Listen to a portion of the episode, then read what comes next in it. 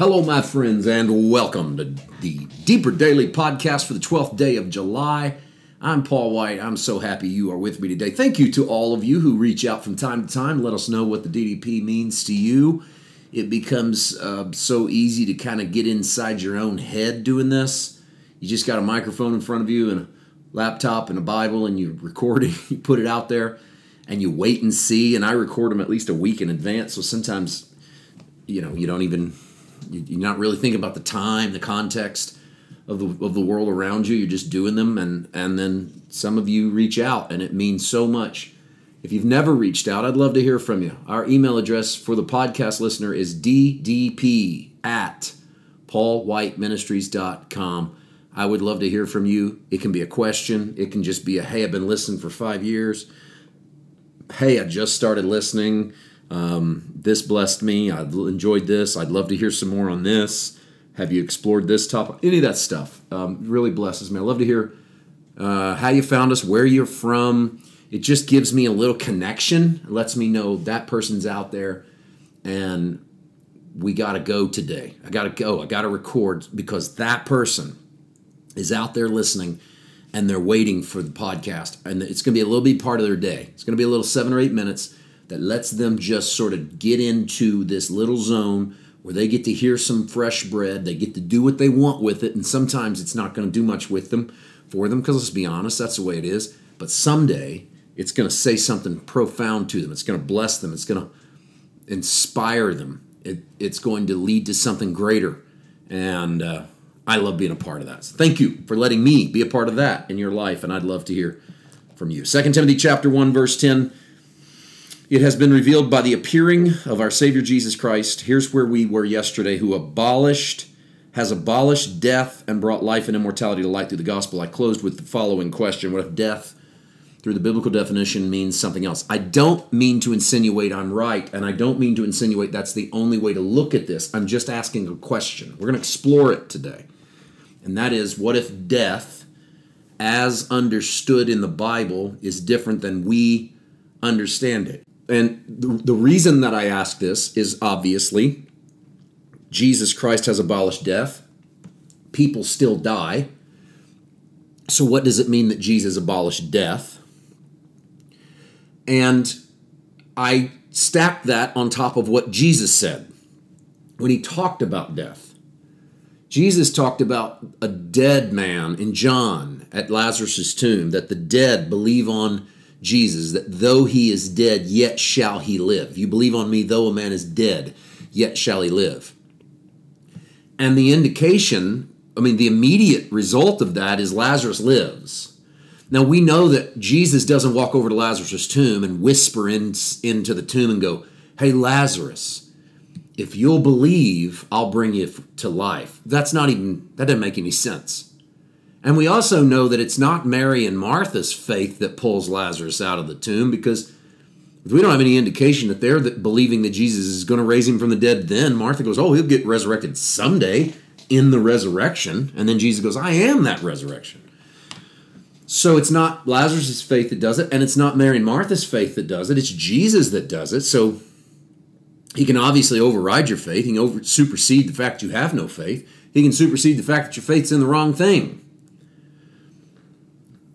or that your faith is mistimed. It's going to happen someday, it's not going to happen today. None of those things stop Jesus in that story. And, and so the, the statement becomes, to me, doubly fascinating that though a man is dead, if he believes, though he's dead, he can live. And I know you could say, well, Jesus didn't mean that the dead man believes. He means that if you believe, then you die, then you'll live. It's not what he means because he goes on to say he shall never die. So a man who is dead can believe and then never die. And yet, people die like crazy since Jesus said that. And so, what we're left with is the understanding that when Jesus talks about death, he's talking about a spiritual condition. That we have death abolished, having entered into his death. Here's the fascinating irony about Christianity Jesus conquers death not by beating up on death, not by taking death to the mat and elbowing it and going, ha ha, you can't beat me. If that's how he did it, he'd still be here in the natural realm because he would be beating death. We call this cheating death in today's vernacular. If someone's does something stupid that should have killed them, you know, they make they you know they jump off a cliff or something, and we go, this guy's cheating death. and what we mean is he should have died, but he didn't. And then we'll make statements like, death always wins. What do we mean by that? We mean that no matter how healthy you are, no matter how good you eat, no matter how much you work out, no matter how many years you live, death always wins. In the end, everyone dies anyway. You might die at 60, you might die at 120, but you die. In the end, death wins. That's how we talk about death. Jesus beats death not by beat by still being alive 2000 years later. He beats death by entering death. He goes into death, and he goes into it shockingly young. We, for what we know, he's 33 ish. There are some scholars that think he might have been in his 50s, but for all intents and purposes, it seems that he's in his early 30s. How does that make you beat death? Because by entering death, he can then resurrect, and death lost. Because death thinks if we were to personify it, that everyone that enters into it never gets back up. You go, well, what about people Jesus resurrected? They eventually went on to die. So that's not even what he's talking about. Because if Lazarus were still alive, then the man who is made alive, he shall never die. Lazarus should have never died. But life, Lazarus' resurrection becomes an illustrated sermon, not the indication of what resurrection has to look like, and not what death has to look like. But death then is the spiritual condition. What if the, the spiritual condition that Jesus overcomes in 2 Timothy 1:10, he has abolished death. What if the biblical prophecy of death being abolished is that Jesus invites us to enter into his death so that spiritual death never can beat us. It doesn't win.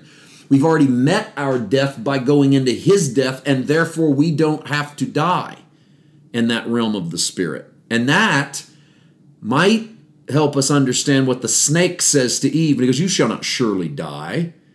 And maybe he's playing on, and of course that's written after the fact, maybe he's playing on the writer's understanding of death, which we is always my heart stopped beating. But the snake goes, that's not the kind of death that's going to happen something to think about. And I got more because we're going to talk about the power of death tomorrow, and we're going to use a companion text in the New Testament. We'll see you then. God bless.